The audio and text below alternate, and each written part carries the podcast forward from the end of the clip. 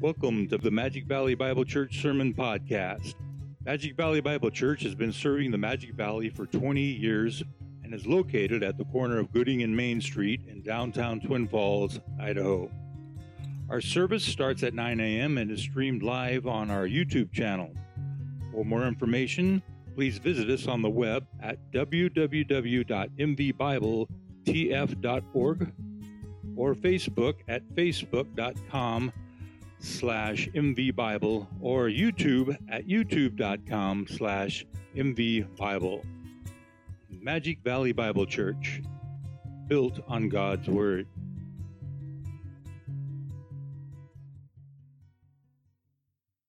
Take your Bibles and open them to Mark chapter 6. We are moving quickly through the Gospel of Mark.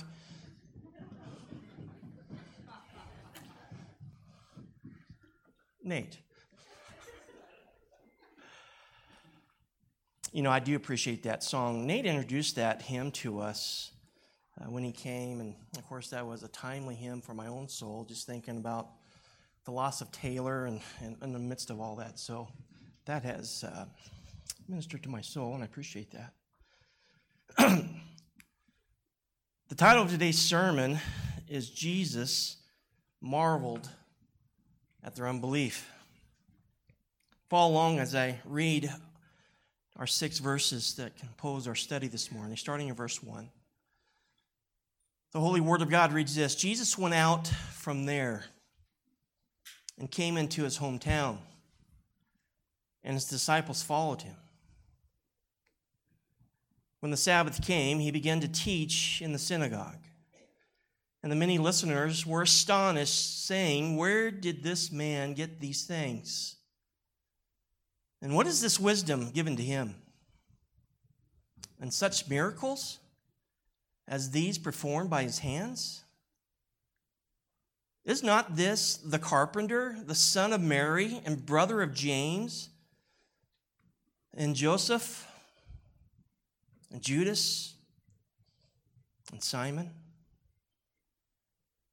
Are not his sisters here with us? And they took offense at him.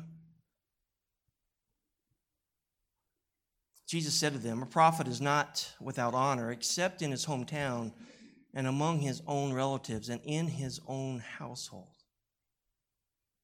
And he could do no miracle there except that he laid his hands on a few sick people and healed them. And he wondered at their unbelief. And he was going around the villages teaching. Let us pray. Father, again, we come to you knowing that you have given us your eternal word. Knowing that your word helps us think rightly about this world, what it means to, to have faith, and also what it looks like for those who don't believe. Such is the case in our text this morning. Kind of marvel at this as well, Lord, just in light of all that you have performed. And yet they still didn't believe. Spirit, teach us this morning. Be with your servant. We pray these things in Christ's name. Amen. A new chapter in Mark's gospel. A new chapter that, that finds itself with a, a different emphasis. Things change when chapter when we get to here the chapter 6. Remember what we have seen so far up to this point where you've seen Jesus' power on display. He has healed many. He has healed Peter's mother in law from a, a, disease. He has healed a leper, both physically and spiritually. He has healed a, a paralyzed man. He commanded violent demons, many of them, out of a man. He even commanded a violent storm to cease. He healed a woman with, 12, with a 12 year hemorrhage. He, he raised a 12 year old girl from the dead. And in the midst of all that, he called 12 disciples to follow him. What we've seen in the midst of those chapters was the importance of faith, of believing in the one who can redeem and save. Remember Mark's emphasis, it's been all about proclaiming that the kingdom of God is at hand. Repent and believe. Mark chapter 1. And though there was some resistance, especially from the religious leaders of the day, these chapters leading up to chapter 6 has seemed to be all in the favor of Jesus Christ, displaying his power and his deity. Yet things are going to change from here on out. The tide will change, and opposition will grow, and unbelief will ensue. It's kind of remarkable when you think about it. The, the more that Jesus performed his miracles, the more challenge he got, and more lack of belief. And what we'll find is more people disbelieving than receiving Christ in faith. Like I said earlier in our prayer, you know, to one degree, this shocks us because all that Jesus displayed in his power to heal and, and showing his command and divine authority over everything, you would think that everybody would run to Christ. But on the other hand, Jesus knew that this opposition would arise. Look to the screen. Matthew 7 tells us very clearly when it says, when Jesus speaks here, he says, Enter through the narrow gate. For the gate is wide and the way is broad that leads to destruction, and there are many who enter through it. For the gate is small and the way is narrow that leads to life, and there are few who find it. Pretty remarkable when you think about that when you think about salvation and, and, and the narrow, you, we have a worldly theology out there that, that has the idea that wide is the road to heaven. And yet, Scripture clearly tells us that narrow is the way, and very few will find it. Wide is the path that leads to destruction, and many will enter through it compared to the small way, the narrow way. Like I said, even in the Gospel of Mark, Jesus taught the parable of the sower and the seed. And even as those seed, the word of God fell on four hearts, three of them abandoned the gospel. Different circumstances, yes, but there's only one good soil where the word of God fell and the person received grace and mercy.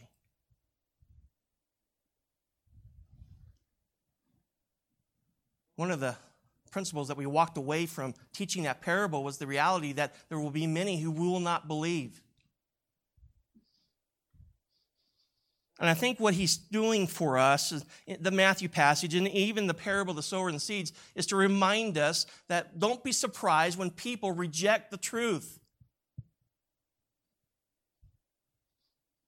Where people will flat out refuse grace, mercy, and love and forgiveness. Again, that it, it, it just confounds our mind to think that, that people would say no to heaven, no to peace, no to hope, no to eternal life, no to forgiveness and grace.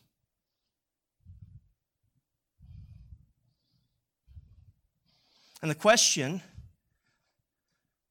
that this tension of belief and unbelief leaves us is how are we to understand it? And this is where our scripture steps in. Jesus is, is kind enough to show us, even in this narrative, to help us understand the, even his own family, at least at the beginning, didn't believe. Our narrative here of Jesus interacting with his family and others show us how we are to process, unpack this unbelief. For that matter, all of chapter 6 is, is about us processing unbelief. You think about this. When we go through this chapter, we will, we will see the unfolding of all this unbelief. After we get done with this, these verses, we, we see the 12 being commissioned, sent out, and he, he reminds them that they're not going to believe. And then we get the, a reminder of the story of John the Baptist where the unbelief of others killed John the Baptist. and took his head. Here in our text this morning, Jesus points to three disastrous and disappointing acts of unbelief that helps us understand exactly what's going on with the unbeliever. Now, all this is the plan and will of God, is it not?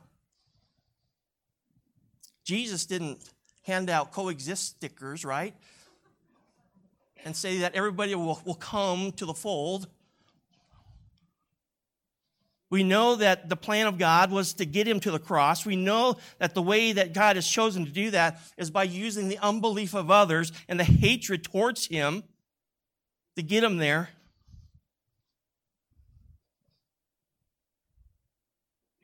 And so, the turning. The turning of, of chapter 6 in this, in this press towards the cross where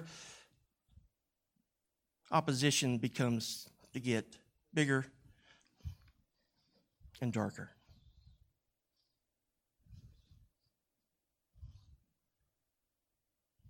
I mean, you think about it. For them to rejoice in his coming on that Passover day, Passover week, only to, to scream at him, crucify, crucify. The fickleness of people's hearts. And so, the reality, what the text teaches us, and as you look and, and, and, sift your heart through the Gospels, is, is that it's going to get worse before it gets better.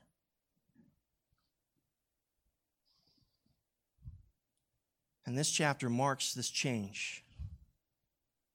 Now, a little bit of context Jesus has been, been spending his time performing many miracles and displaying his deities in and around Galilee. Verse 1 to Mark 6 tells us that Jesus went from there to his hometown, and that his disciples, of course, followed him there. We knew that Jesus grew up in the city of Nazareth. We knew he was born in Bethlehem. All these things, of course, prophetically given, knowing exactly what's going on. But, but Nazareth, you know, if you go with us this spring to Israel, you'll, we'll travel down. I say down because Nazareth is, is in a bowl. And we'll, we'll wind ourselves down into this little city uh, of not much significance even today. Really, the only people that go to Nazareth are those who are tourists like you and I, who see some, some biblical significance in visiting such a place. But here it was a small town. Scholars believe roughly about 500 people at this time, a small town, obscure. Most likely, everybody knew Jesus, knew his family. And according to the scripture, this would be the last time that he would visit his hometown. This isn't necessarily a homecoming for him. The parade wasn't necessarily, you would think, with all the, the miracles performed, the word getting out, that, that this city would, this town would want to be known by the fact that this is where Jesus grew up. But that's not the case. No celebration. Now, to some degree, leading up to chapter 6, we, we, we kind of got a feeling of his family. Remember that incident in Mark chapter 3, in verses 20 and 21. It tells us there that his own family was thinking about him and what was going on and all the commotions. And it says there, and he came home, and the crowd gathered. Speaking about coming home, he came back to Peter's house, and the crowd gathered again to such an extent that they could not even eat a meal. And when his own people, literally in the Greek, his, his, his family, his kinsmen. Heard of this, they went out and, and took custody of him, for they were saying he has lost his senses. And so here they were trying to recover a, a son, a brother who was wacky, lost his senses in that same chapter, in verse 31, Mary shows up. It says there, then his, his mother and his brothers arrived, and standing outside, they sent word to him and called to him. And, and that wasn't necessarily a, a go, go, go, Jesus kind of talk. They were looking to take him home.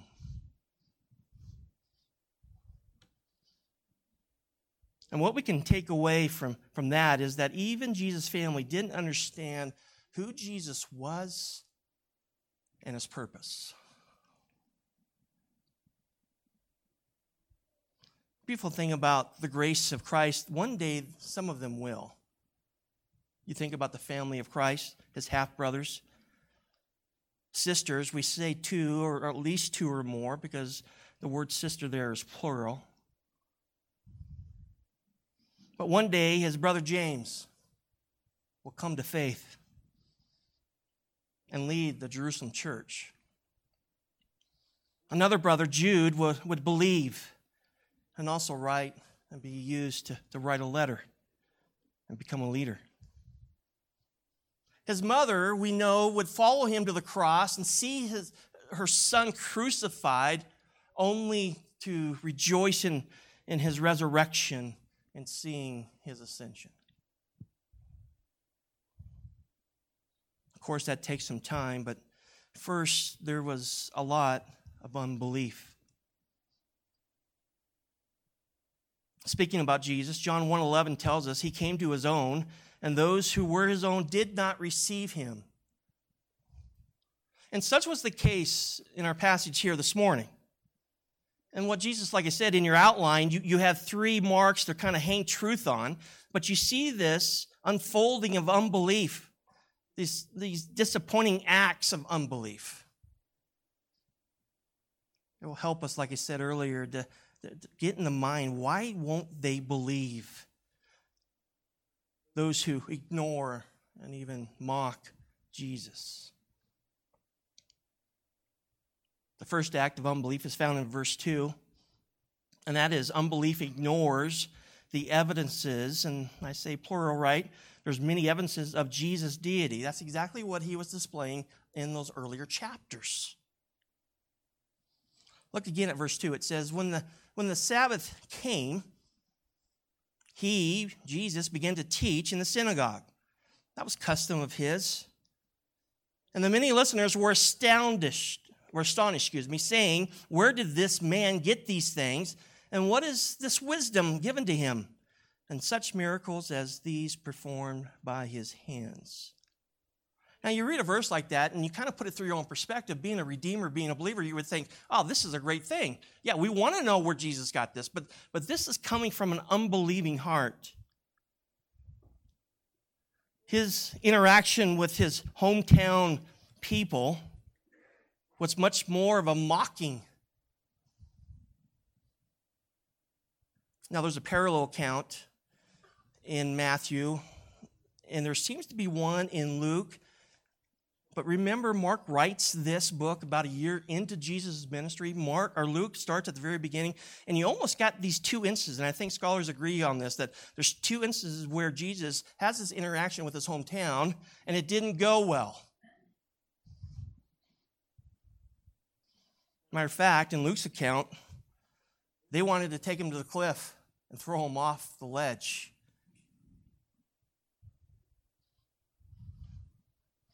Yet Jesus returns, according to Mark, this last time.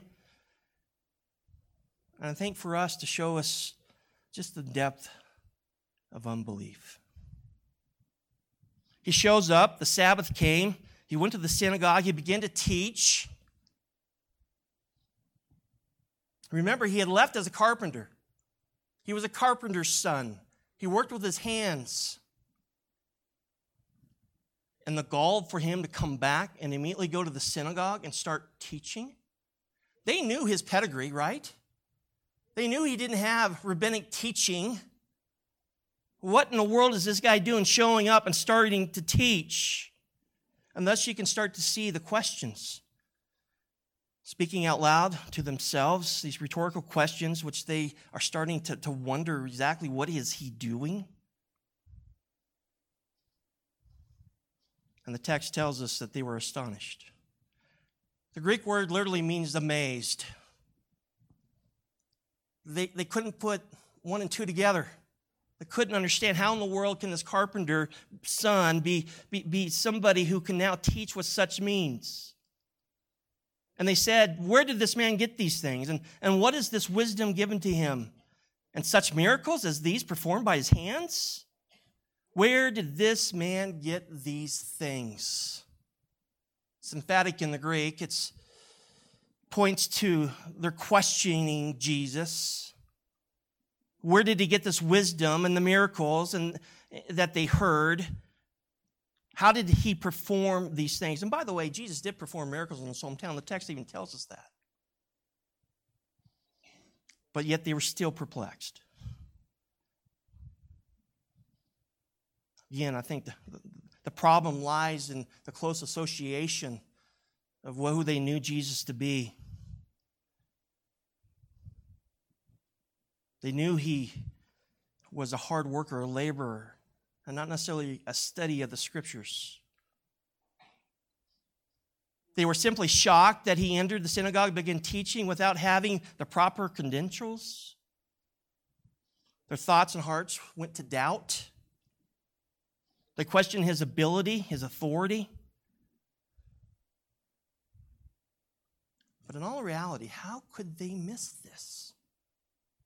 And I think that's where unbelief goes. You think about the people that you interact with, just what trips them up of not receiving the grace and the mercy of Christ. And how they are, are consumed with maybe a, a minor point in their own thinking and not really grasping which points to the reality that God's got to do something within an unbeliever, dead man's heart in order for them to believe. I mean, Jesus had shown them evidence after evidence of his divine power, his divine authority, that he wasn't just another man, but that he was God. Yet they still chose to ignore the truth in front of their faces. And like I said, people even do that today. They hear the truth. They maybe even see the transformation of, of somebody they know come to Christ, and yet they choose not to believe. Now, there's some great books in our bookstore, and I brought two of them to, up here that, that are great tools for us. How many of you guys have read The Case for Christ by Lee Strobel? Very much of a classic. Many of you have done so. Uh, it's just a great, he's a, he was a journalist. He was, it was a man who, who started out with unbelief, trying to disprove this movement called Christianity. You want that in your hands. The other one is maybe more popular for our older crowd. A book that I read, and it was very impactful in my own soul. But you guys know Josh McDowell, more than a carpenter. Where he there again desired to disprove the evidences of Christ and yet comes to know a believer. And we have some resources for you. By the way, let me just give them away because they're kind of. Who would like this book? Who would like this book? Maybe if you don't, yep, maybe if you don't uh, know Christ, if you're here this morning and you want to know who Jesus is, who would want this book? That kind of points you out. Who has a friend who needs this book? okay, Rosie? Zach, come up here. Man, turn around, Zach. Show him your beard. I want a beard like that. Little interruption of our sermon here, but these tools, great resources Some do come to the faith, some do come to truth. They, of course, point to the life and the power and the redemption that Christ brings. And the text, and more importantly, the scriptures tells us that this is a spiritual battle. We're dealing with hearts. It's a battle against the enemy who desires to strip away the truth, much like he did with the parable of the sower and the seed. 2 Corinthians 4 tells us about this. Paul says, And even if our gospel was veiled, it is veiled to those who are perishing, in whose case the God of this world has blinded the minds of the unbelieving, so that they may not see the light of the gospel of the glory of Christ, who is the image of God. I mean, when you're sharing Christ with people, understand the spiritual battle that is happening within that person's life. That you're engaged in a war knowing that the enemy desires to blind the minds of those who don't believe. His motive, of course, is to get as many to not believe.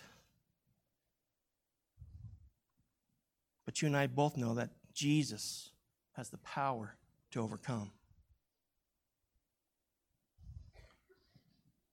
So unbelief ignores the evidences of Jesus' deity, which naturally leads to questioning, but also leads us to our second act of unbelief, and that is unbelief stumbles over the specifics of Jesus' ministry and, and his, his, his, his humanity. Look at verse 3. It says, Is not this the carpenter? I mean, they're, they're seeing him in the flesh here, right? Is not this the carpenter, the son of Mary, the brother of James? I say Joseph, this is a shortened version of that, but it's, and Joseph and Judas and Simon are not his sisters here with us? And they took offense at him? That word offense literally means stumbling block. They couldn't handle Jesus. They couldn't handle Jesus and his deity, and now they can't even handle his humanity. They're talking to themselves here and they're questioning is this not the carpenter? They're questioning his authority and his teaching. Again, rhetorical questions here that, that are really heckling and mocking Jesus. This man is just a carpenter, which a carpenter would be somebody who, who used his hands to craft either with wood or with stone. He was an ordinary guy. And then next is what's the kicker? They say the son of Mary. And why was this such an offense? If you know Jewish ways, even in the scriptures, often a son is known by who? By their father.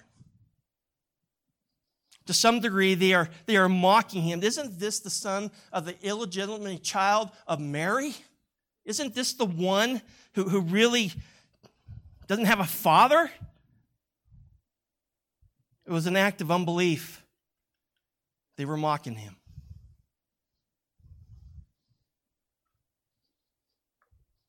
In essence, they were saying, We know who our Father is, but you don't.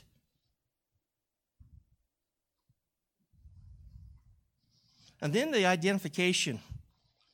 He had earthly brothers and sisters. James, Joseph, Simon. Acts tells us Jude. And at least two sisters here, again, pointing to the plural aspect of this word. I think scholars ask why aren't the daughters named? Why aren't the sisters named? Most likely they probably were married and, and took on a married name, but the point is here was a family, and Jesus was part of that family. They saw him as a commoner. In their eyes, nothing and nothing special. And so when Jesus taught his authority, when Jesus displayed his power, they looked down upon him. They dismissed him. Matter of fact, it goes further into verse 3 they took offense to him literally stumbling over what he was saying and doing. Verse 4 Jesus said to them, A prophet is not without honor except in his hometown and among his own relatives and in his own household. Notice it's a, a double negative there, not without.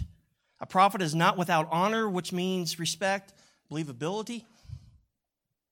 In his hometown, among his own relatives, and in his own household. They just didn't believe. If anything, you would think the people that knew Jesus the most would be front and center, wanting to follow him.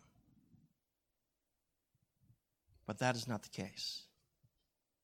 They were disgusted, they were angered at what he was doing, and they couldn't understand the plan and the purpose of God in the midst of it.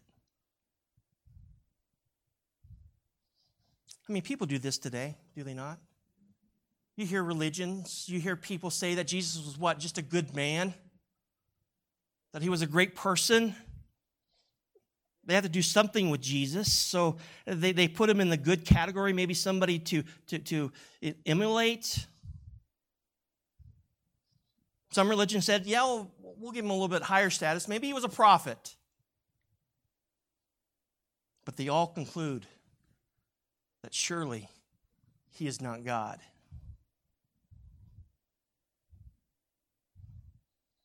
So even today, people stumble when they think about Jesus Christ.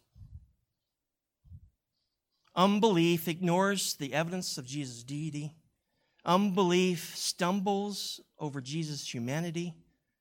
And finally, unbelief wastes the opportunity of salvation. Look at verse 5. It says, And he could do no miracle there except that he lay his hands on a few sick people and heal them.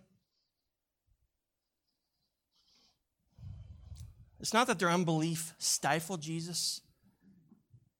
Understand Jesus. I mean, it's not predicated on their unbelief if he's going to do the miracles or not.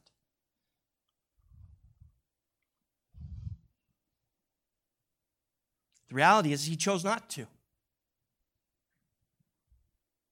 And he walks away.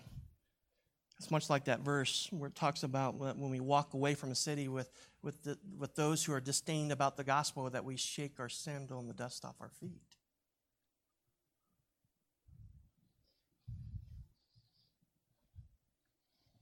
Oh, I think that they wanted the benefits of Jesus. We see that even today in today's evangelical church. They, the church today wants the benefits of the church, but doesn't want the commitment to follow Christ as Lord.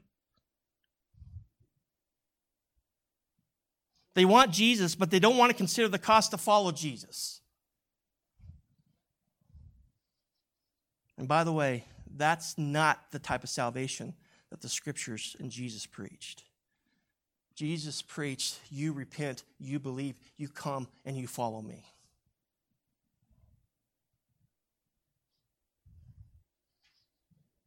We're pleaded with scriptures that we are called to be, be sold out to Him that He rightly is Lord of our lives.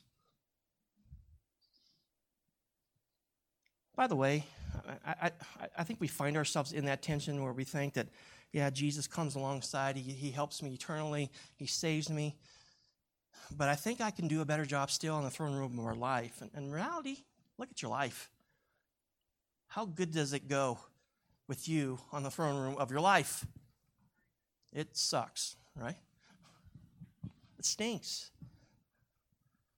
Jesus rightly positioned himself in the heart of believers as being Lord and Savior and King.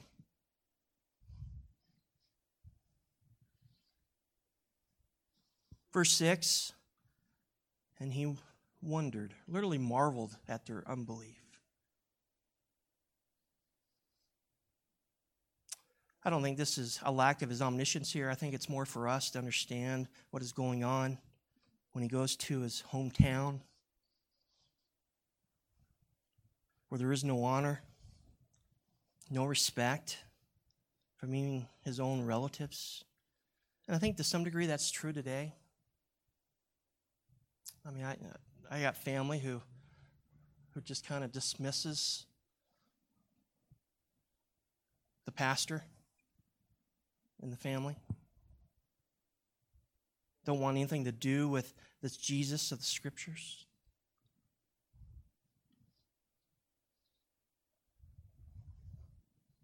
He marveled. That word itself is, is used 30 times in the gospel, and only three of them refer to Jesus. One of them here, looking at the unbelief. In his humanity, Jesus was amazed at their unbelief. They had all the evidences. It's much like going to class on, on a school day and the teacher says, This will be on your test. And the answer is this. And you sit there and you, and you look at the, that test question when it comes time for a test and you start doubting the teacher, thinking that his answer is wrong. And so you, you second guess the teacher and you put down a wrong answer. And yet he looks at your test and he looks at you and says, Didn't I tell you that this was the answer?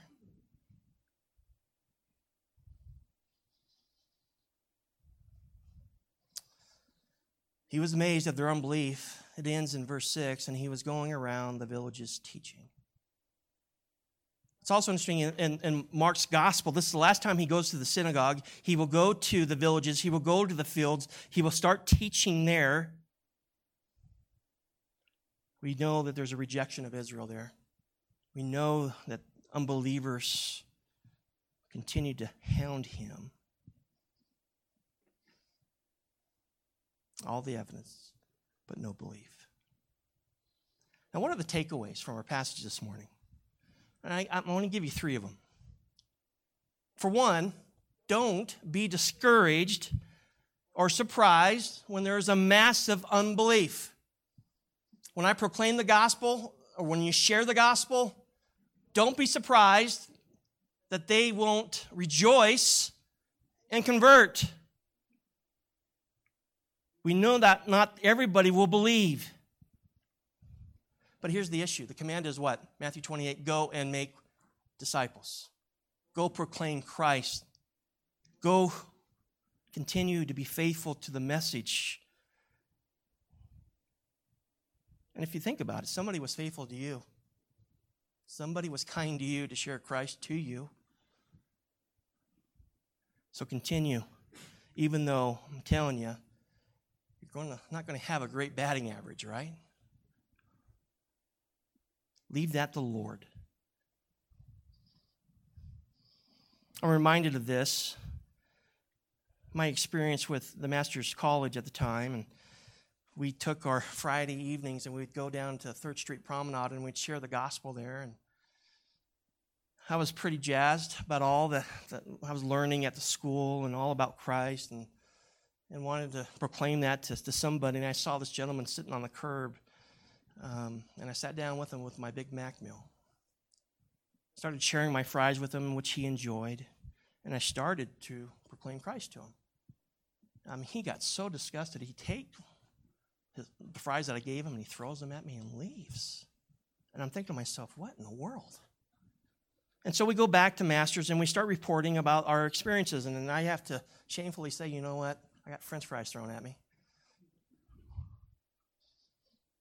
But I'm reminded in the scriptures that the prophet Jeremiah, who preached over 40 years and not a single convert, you talk about a faithful prophet, a faithful man of God. That's all to say. Don't lose heart. Do not lose heart and keep proclaiming Christ. Two, Jesus grew up, this is pretty remarkable, not braggadocious. He grew up in all humanity, Philippians 2 tells us. Philippians 2 tells us that have this attitude in yourself, which was also in Christ Jesus, who, although he existed in the form of God, did not regard equality with God a thing to be grasped or the thing to boast, but emptied himself, taking the form of a bondservant, being made in the likeness of men. If I was Jesus, which I'm not, right? But if I was Jesus, I would say, listen, you just believe and shut up. Right? The power, the authority, believe me. Receive Christ. Not Jesus. Jesus was humble, a bondservant who came and displayed his glory and went to the cross and died. Finally, I think our, our last takeaway is, is for those who don't believe. How many times is the gospel going to be need to be preached for you to be saved? Jesus and his family, for most of them, they, they looked at this Christ man and, and, and said, I don't want anything to do with him remember having this conversation with my wife, and it's tough to, to start digging back in your own brain, but how many times was the gospel shared with you before you actually received it? And I'm thankful by the grace of Christ that there was one more time that somebody shared the gospel with me. And grace was extended, and faith and repentance happened. For you, I don't know. I don't know when the last time is going to be where you go to your deathbed with your unbelief. Do not waste the opportunity to come to Christ. Receive Him, believe Him, and trust Him.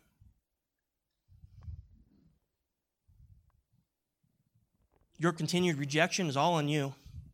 And by the way, judgment will be based on that. Don't waste the time to come to Christ. Your pastor had a long night last night. Five code blues at the hospital. Dealing with last moments of people's lives. Holding a hand and saying, Will you believe?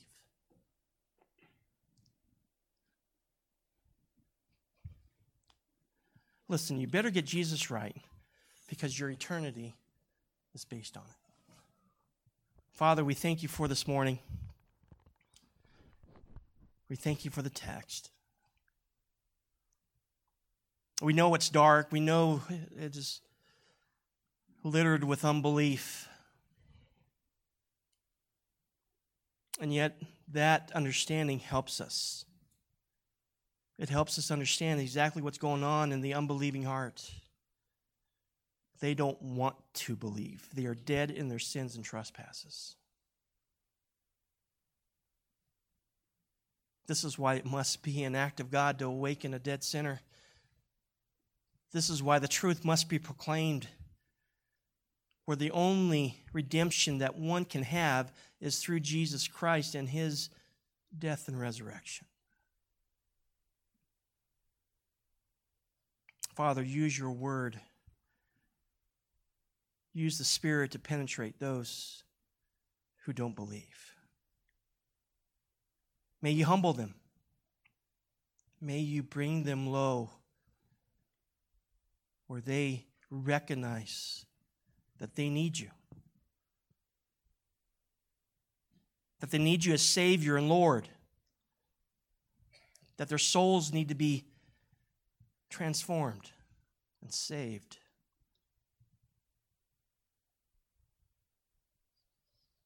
Father, I pray for those who do believe.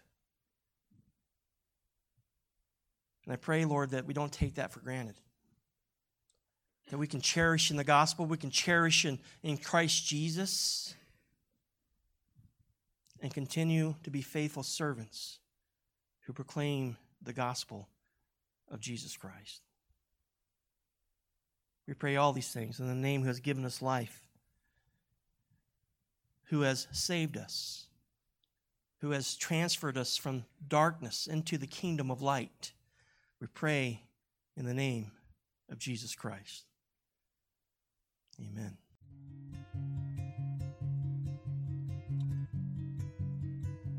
Thank you for listening to the Magic Valley Bible Church Sermon Podcast. For more information, please visit us on the web at www.mvbibletf.org or Facebook at facebook.com slash mvbible or YouTube at youtube.com slash mvbible.